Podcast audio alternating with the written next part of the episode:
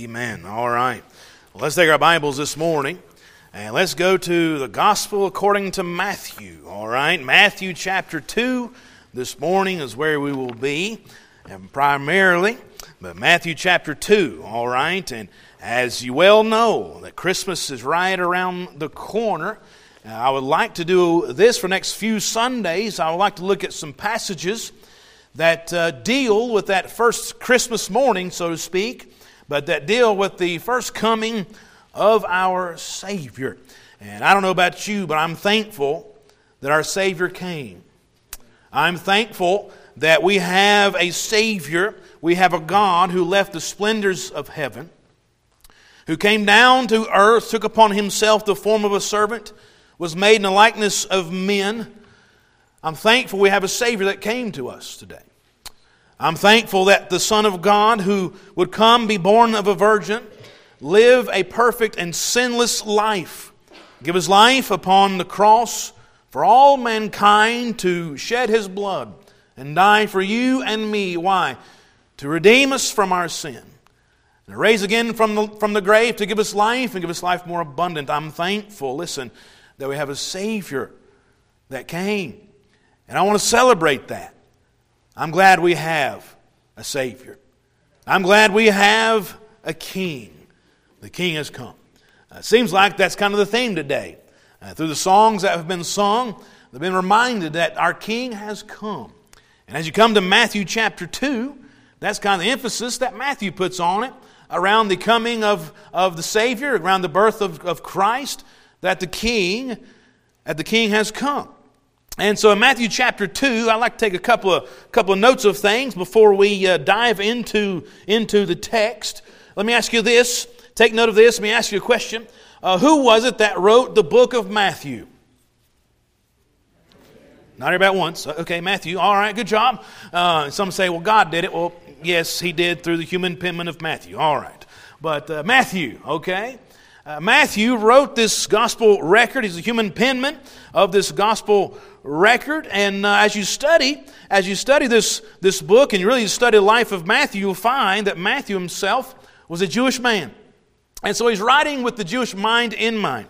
He is writing with the Jewish perspective in mind when it comes to writing about the birth of the Lord Jesus Christ. And uh, so you could say that this gospel record was more geared towards Jewish individuals. And we get that idea and say that because of how Matthew 1 1, the very beginning of this book, how Matthew starts out. He says this in Matthew 1 1, the book of the generation of Jesus Christ, the son of David, the son of Abraham. So, right from the very beginning, Matthew highlights two of the most influential and most important people in all of Jewish history, at least as the Jews thought, all right? And that is David and Abraham. And Matthew goes on to give the genealogy of Jesus Christ through these two men. He connects the family tree of Abraham and David and uh, connects all that back to the Lord Jesus Christ. So he's connecting the Jewish mind here, in mind at least, with the coming of the Lord Jesus Christ. Now, for some of you, and I'll be including myself in that, when we read the genealogy and read these names in chapter 1, we struggle to pronounce them. Does everybody know the correct pronunciation of these names? Anybody at all? You know them perfectly. Please tell me, because I need help with those. All right, none of us. Okay. And, uh, but as I read these names and struggle through them and even sometimes doze off by reading some of these names, it sure does make me uh, glad where I live, where, you know, names around here are easy to pronounce, you know, like names like Bubba and uh, Bubba Jr. and uh, Bubba Jr. Jr., all right? They're just a lot easier than some of these names, but understand they're important. The genealogy and these names given here are highly important because it connects who Jesus is. It connects his lineage, it connects his genealogy. It just shows who he is. And this is what Matthew was doing, all right? Matthew was declaring a magnificent truth, a wonderful, exact, and exciting fact about Jesus. Here it is. Listen. He was letting it be known from the very beginning that Jesus is not just any other, any other person in this genealogy. That Jesus is not just any other prophet, not just any other person born into this world. No, no, no. This Jesus is the King. Not just any king, he's the king. That's what Matthew's trying to get across when he's writing about the birth of our Savior, that this man is the king. And he's declaring that the king has come. And listen, if you declare that the king has come and that royalty is here, you'd better be able to back it up because people are going to wonder well, well how do you know that? Oh, what's his background? What's his credentials, if you will? Uh, what's the proof that this is actually the king? And so Matthew gives the proof through this genealogical uh, way of doing, this factual way of doing it here, of pointing it all the way back, that, Jesus is in genealogy line of David and Abraham. Jesus Christ, verse 1, the son of David, the son of Abraham. So please know this morning that the record here, this lineage of Jesus, is the proof that he is the only one who has the right to the throne of David. And our Savior, who was born that first Christmas day, is the King. Jesus is the King. So this morning I'd like to look at this title, that, the, that this title, The King Has Come, all right? And I want to consider three responses surrounding this fact, uh, sp- responses surrounding that the King has come from three different uh, sets of individuals, all right? And the first one I'd like to highlight are, is this set of folks, and that's in Matthew chapter 2, and it's these guys. Look at it with me. Now, when Jesus was born in Bethlehem of Judea in the days of Herod the king, behold, there came wise men from the east to Jerusalem, saying, Where is he that is born King of the Jews? For we have seen his star in the east and are come to worship him. So, the very first ones I'd like to consider this morning that had a response to the, the, the fact that the king has come are these individuals, the wise men. All right, the wise men. The wise men are the ones we come across here. Now, they responded to this announcement this way. It, it, very first, First way they responded was this way to come and worship him. Look at verse 2 again. Saying, Where is he that is born king of the Jews? For we have seen his star in the east and are come to worship him. These men have come to worship the Lord Jesus Christ. They understand that the king has come. We've come to worship him. And it's very significant that these men, this would be the first thing they say out of their mouth, the first thing recorded about them in Scripture. It'd be very significant to take note of why this is so important that they did this. Take note of who these wise men were. Now, we must confess we don't know a ton about these, about these guys, but we know a few things, all right? We know these wise men were from the east, meaning east of Israel. And if you were to take a map, if I had a map up here, I'd show it to you, all right? But if you were to take a map and look east of Israel, do you know what countries, modern day countries, you would find east of Israel? You would find countries like Jordan, Syria, Iraq, and Iran. And of course, others. But those would be the very first ones you'd see in the vicinity of the east of, of Israel. And it's very interesting to me that these, these countries represent that eastern part of Israel because it could be that these men here in our text, these wise men, were descendants of Ishmael. That these individuals were Arabic speaking people coming to worship the king. And if you know your Bible history, you know that the descendants of Ishmael and the descendants of Isaac, the Jews and Muslims, um, they don't necessarily get along all right? And that's kind of like the Hatfield McCoys, but worse. But uh, they just don't get along very well if you know your history. And that started, of course, all the way back ever since the time of Abraham. But regardless, if these were really the descendants of Ishmael, we know that since they're from the east, this meant that they were non Jewish men. Meaning, we know these guys were Gentile men. They were not Jews coming here. These are Gentile men coming to Israel, coming to see the king. And by the way, they weren't coming to see the king for war. Rather, their response was to worship the king. It's interesting. Another interesting thing about these men is this they have been commonly called the Magi, all right? And of course, Magi refers to a group of scholars who studied the stars. So these men, not only did they come from the east, and very well could have been uh, men of, of Ishmael, uh, those Arabic speaking men, These men were very much also scholarly men, learned individuals. These were not just regular old folks, all right, like me. No, no. Intelligent men, highly educated individuals, learned men. These guys would have been really considered scientists in their own right, but they've come to worship the king. Also, these men, not only would they have been uh, descendants of Ishmael, and not only would they have been very learned individuals, but they also would have been very wealthy folks as well, seeing seeing the very gifts that they brought to the Lord Jesus Christ. We know that they brought, in verse number 11, the Bible says that they brought gold, frankincense, essential oils, and myrrh, all right? They brought these uh, very costly things to the Lord Jesus Christ. And just on a side note here, uh, just because they brought three, three gifts does not mean that there's only three wise men. All right, I'm just throwing that out there to you. I know some folks have a, have a, a pet peeve about that, saying there's only three of them. Well, we don't know if there was only three. I have a tendency to believe there were dozens of them, if not hundreds, of wise men coming to bring gifts to the Lord Jesus Christ. I believe, no doubt, there was a, probably a caravan of magi traveling from the east to Jerusalem. Because think about it for a second. Run a rabbit trail, we'll shoot this rabbit and move on. All right, but think about it for a minute. Why would King Herod and all of Jerusalem, in verse number three, why would they, as the Bible says, be troubled? Be troubled if the, of the news of only three magi, three wise men coming from the east. Why would they be troubled only three guys? Why? I think it was not just three guys. I think it was a host of people coming from the east, a caravan of folks coming from these dozens, if not hundreds of Ishmaelites coming to their town to worship. And no doubt this, this sight of these many people coming would have been very intimidating, but uh, multitude of people coming. Coming for what purpose? What response? Coming to worship. Worship Him. So try to picture that in your mind as you read Matthew chapter 2, all right?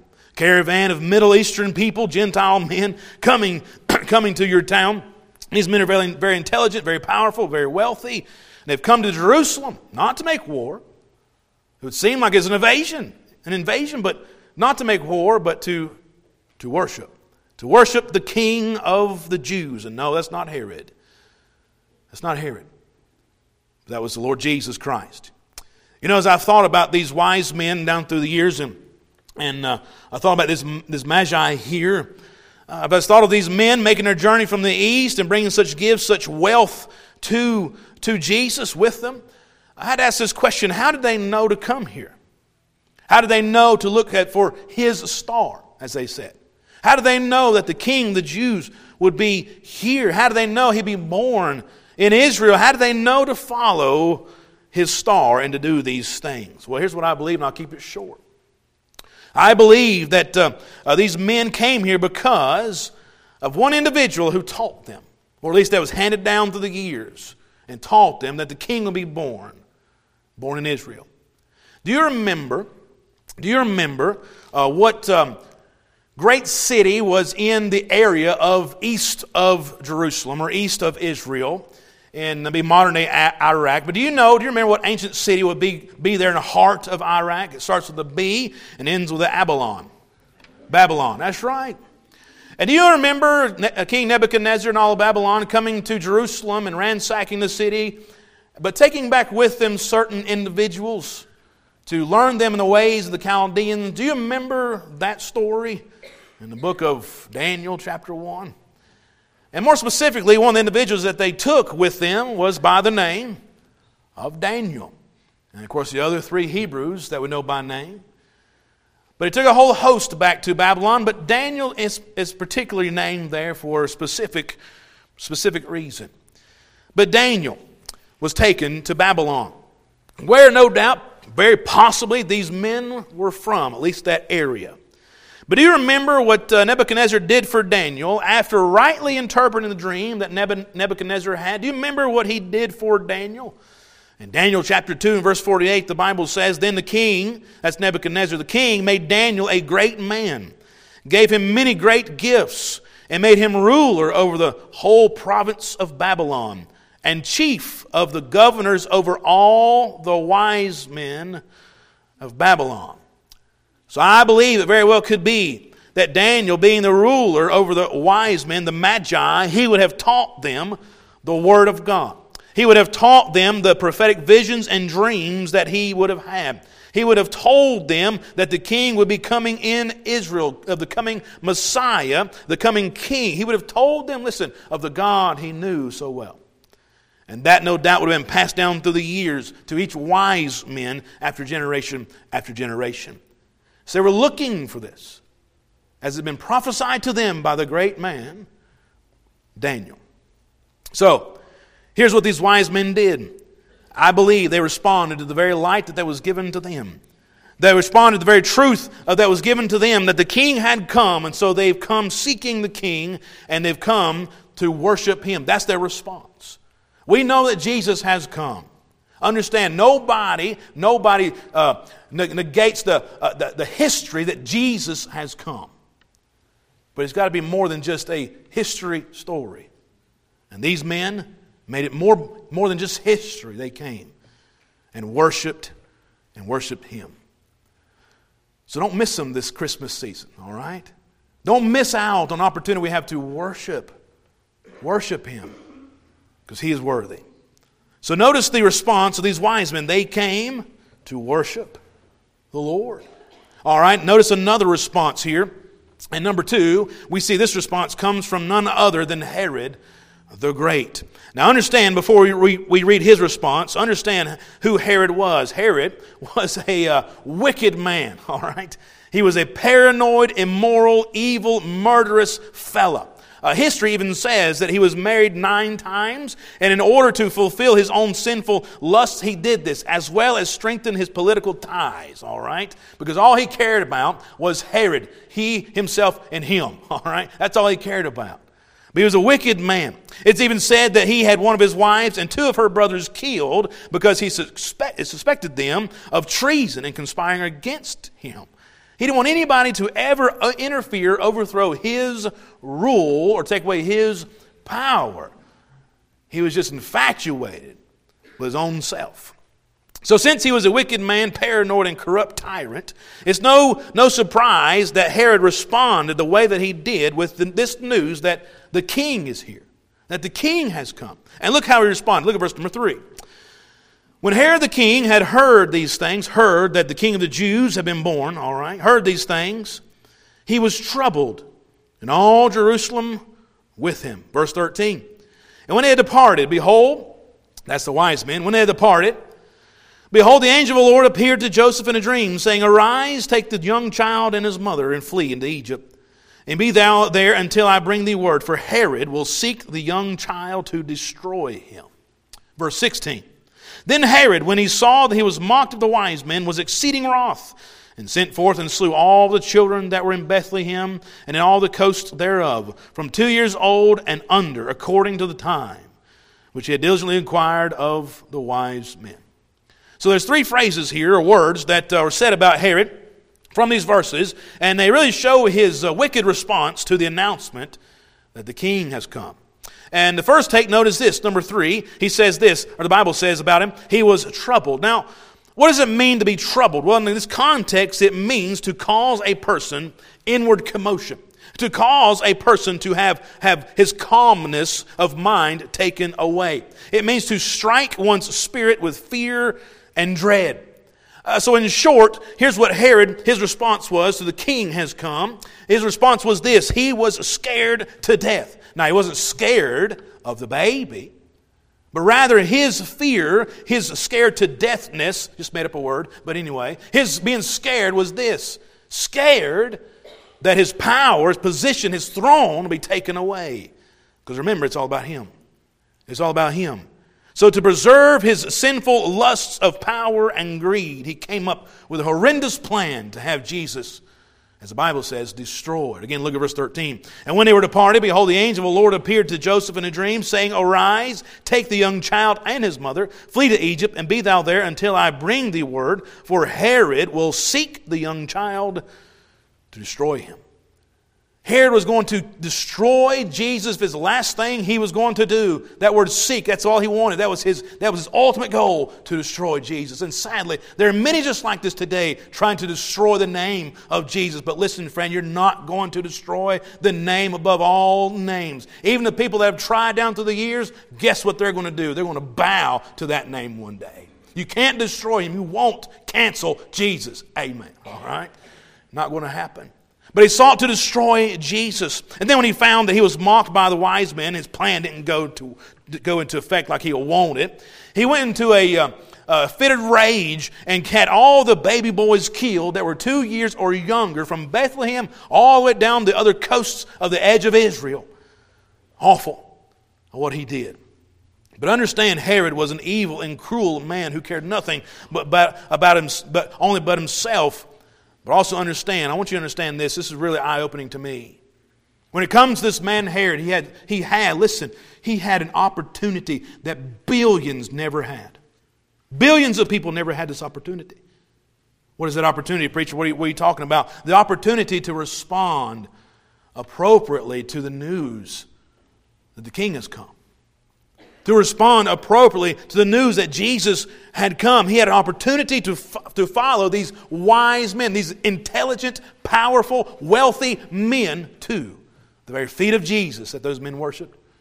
He had an opportunity to follow them and physically see Jesus with his own eyes. He had an opportunity to respond in faith and believe on Jesus, not just as a king, not just as in history, but even, listen, as his Savior, as the Messiah. Look at it with me. Look at verse 4. Look at, look at your Bibles. Verse number 4. let's just start in verse 3. When Herod the king had heard these things, he was troubled, and all Jerusalem with him. And when he had gathered, he, being Herod, had gathered all the chief priests and scribes of the people together, he demanded of them where, look at it, look at it, look at that next word, where Christ should be born. He didn't say where the baby should be born. He knew who it was that was being born. He said Christ, the Greek word for Messiah, all right? He knew who he was talking about. He knew who he was demanding about. He knew who that baby was. He knew. Look at verse number 5. And they said unto him, that's the scribes and the chief priests, they said unto him, In Bethlehem of Judea, for thus it is written by the prophet, And thou, Bethlehem, in the land of Judah, art not the least among the princes of Judah, for out of thee shall come a governor that shall rule my people, Israel. Understand, he had such an opportunity that was plainly given to him to respond in faith to the truth that was quoted and given to him. Because remember, faith comes by hearing, and hearing by the Word of God. He had the Word of God quoted to him, or at least read to him. But he did not respond in faith. Rather, he responded with such hatred and such uh, vitriol, and he wanted to get rid of Jesus. Why? Because the king had come. And he did not want this new king to interfere with his life. And sadly, this is where many people are today. They don't want the king, they don't want Jesus to interfere with their life because they themselves want to be their own their own king. Why? Because it's about them themselves, me, myself, and I kind of thing, all right? That's what they're all about. But understand, Jesus, the King, had come. He had come. And the response of Herod was, man, we got to get rid of him. We got to destroy this king so he does not interfere with my life or my reign. So he responded that way. And then, thirdly and lastly, I want to see this response from this group of people.